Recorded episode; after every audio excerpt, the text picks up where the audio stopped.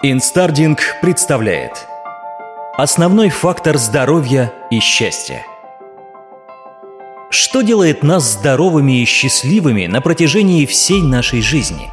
Куда вы инвестируете свое драгоценное время, чтобы позаботиться о собственном счастливом будущем? В недавнем опросе среди людей, которые родились в 80-е и 90-е, о самых главных целях в жизни – более 80% ответили, что их главная цель в жизни – стать богатым. Также для очень многих опрошенных самой главной целью в жизни оказалось стать знаменитым. Нам постоянно твердят о том, что надо сделать ставку на работу, чтобы достичь большего. И у нас создается впечатление, что именно к этому надо стремиться, чтобы жить лучше – но полная картина человеческой жизни, полностью со всеми решениями и всеми последствиями этих решений, нам практически недоступна. Большинство знаний о человеческой жизни основано на том, что люди помнят из своего прошлого. А как известно, при взгляде в прошлое у нас не бывает стопроцентных воспоминаний. Мы забываем многое из того, что происходит с нами в жизни, да и воспоминания порой искажаются до неузнаваемости – но что если бы мы смогли увидеть жизнь полностью так, как она складывается во времени? Что если бы мы смогли проследить за людьми с подросткового возраста до самой старости и увидеть, что же на самом деле делает их здоровыми и счастливыми? И, наконец-то, это стало возможным. Гарвардское исследование по развитию взрослых можно считать самым продолжительным исследованием человеческой жизни – в течение 75 лет ученые год за годом наблюдали за жизнью 724 мужчин, задавали им вопросы о работе, личной жизни и здоровье. Подобные исследования чрезвычайно редки. Почти ни один проект такого рода не дотягивает и до 10 лет.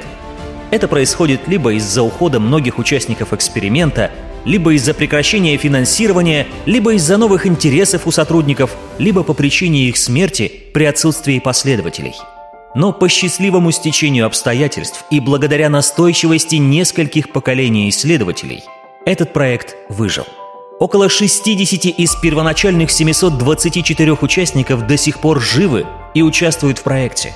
Большинству из них уже за 90, и теперь начинается исследование более чем с двумя тысячами детей этих людей. С 1938 года ученые изучали жизни двух групп мужчин. В начале проекта участники из первой группы были студентами второго курса Гарвардского колледжа. Все они закончили колледж во время Второй мировой войны, и большинство из них отправилось на войну. Второй изучаемой группой была группа мальчиков из беднейших районов Бостона, которых выбрали для исследования именно из-за их принадлежности к наиболее неблагополучным и обездоленным семьям Бостона. Большинство из них жили в съемных многоквартирных домах без водопровода. В начале проекта все юноши прошли собеседование, все прошли медосмотры. Ученые и психологи приходили домой к каждому и собеседовали их родителей – Потом эти юноши повзрослели и стали рабочими на заводах, адвокатами, строителями и врачами, а один стал даже президентом Соединенных Штатов. Кто-то из них стал алкоголиком, у некоторых развелась шизофрения, некоторые поднялись по социальной лестнице с самого дна и до самого верха, а другие, наоборот, опустились на самое дно. Основатели проекта даже в своих самых сокровенных мечтах не могли и представить, что 75 лет спустя проект все еще будет продолжаться. Каждые два года терпеливые и преданные делу сотрудники проекта звонят участникам и спрашивают, можно ли им прислать очередную анкету с вопросами об их жизни. Для того, чтобы прояснить всю картину, ученые не только высылают испытуемым анкеты. Они беседуют с ними у них дома, получают их истории болезни от их врачей – Берут у них кровь, сканируют их мозг, говорят с их детьми. Также сотрудники проекта записывают на видео семейные разговоры участников эксперимента об их глубочайших проблемах. Итак, что же ученые узнали? Какие уроки извлекли из десятков тысяч страниц информации? Так вот, эти уроки совсем не касаются богатства и славы.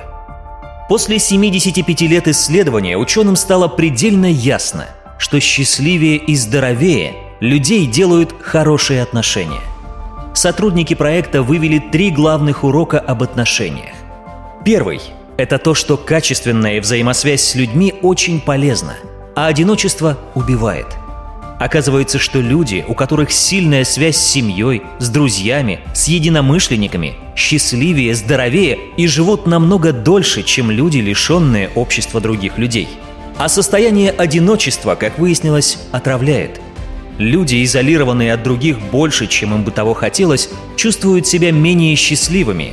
Их здоровье ухудшается раньше – Функции мозга у таких людей отказывают раньше, и жизнь у них короче, чем у неодиноких людей. И самое печальное то, что по статистике каждый пятый человек признается, что одинок. А все знают, что можно быть одиноким и в толпе, и можно быть одиноким в браке. Поэтому второй извлеченный учеными урок в том, что дело не в количестве друзей, и не в том, есть ли у кого-то постоянная пара. Все дело в качестве этих отношений.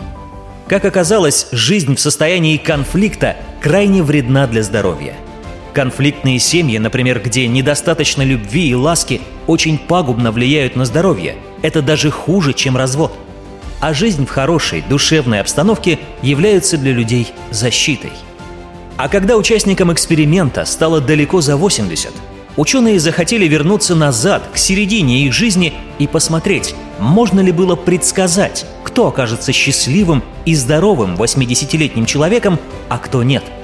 Собрав всю имеющуюся информацию, когда участникам было по 50, оказалось, что вовсе не уровень холестерина в том возрасте послужил показателем того, какими они будут в старости. Все дело было в том, насколько хорошо складывались их отношения. Люди, наиболее удовлетворенные своими отношениями в 50 лет, оказались наиболее здоровыми и в 80. Хорошие, теплые отношения служат для людей неким буфером, защищающим их от превращения в стариков с плохим здоровьем. А самые счастливые из испытуемых пар, когда им уже было за 80, говорили, что даже в моменты сильной физической боли их не покидает ощущение счастья. А люди с несложившимися отношениями в дни обострения физической боли страдали еще сильнее из-за эмоциональной боли.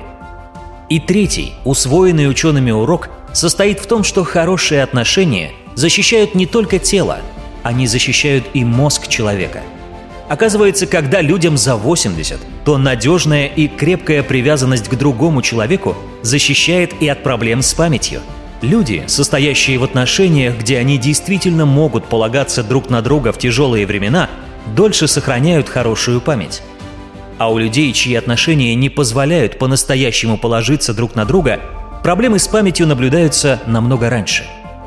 Это совсем не значит, что у хороших людей с отношениями вовсе нет ссор. Некоторые из 80-летних пар, которые участвовали в эксперименте, могли ругаться день и ночь, но пока они чувствовали, что могут рассчитывать на поддержку друг друга в тяжелые времена, эти ссоры не оказывали большого вреда их мозгу. Истина о том, что хорошие и теплые отношения способствуют хорошему самочувствию, стара как мир. Почему же ее так сложно усвоить и так просто ею пренебречь? Да потому, что люди предпочитают сиюминутные решения и наслаждения. Им бы получить что-то, от чего их жизнь станет лучше прямо сейчас. А отношения – это игра в долгую. Там нет гарантий, они сложны, запутаны и требуют постоянных усилий – постоянной отдачи и постоянной работы над собой. И этому нет конца. Это работа всей жизни. Так же, как и люди из поколения 80-х и 90-х в том недавнем опросе, многие из испытуемых мужчин, вступая во взрослую жизнь, искренне верили, что богатство, слава и великие достижения – это то, что им нужно для полноценной и счастливой жизни. Но снова и снова на протяжении многих лет исследования подтверждали, что лучше жили те люди, которые сделали ставку на отношения, а не на карьеру. А что думаете вы? Сколько времени вы вкладываете в работу всей жизни? Как вы работаете над отношениями? Возможности практически не ограничены. Это может быть простая замена времени у экрана смартфона временем с любимыми людьми. Это может быть оживление утративших новизну отношений какой-то новой затеей вместе, например, долгой поездкой или свиданием ночью – это может быть звонок человеку, с которым вы сто лет не разговаривали из-за глубокой обиды. Потому что в первую очередь это грозит расплатой тому, кто затаивает злобу на другого. Более века назад оглядываясь на свою жизнь, американский писатель Марк Твен написал «Нет времени. Жизнь коротка. На обиды, извинения, оскорбления и выяснение отношений. Есть только время, чтобы любить. Да и на это есть лишь мгновение. Хорошая жизнь строится на хороших отношениях.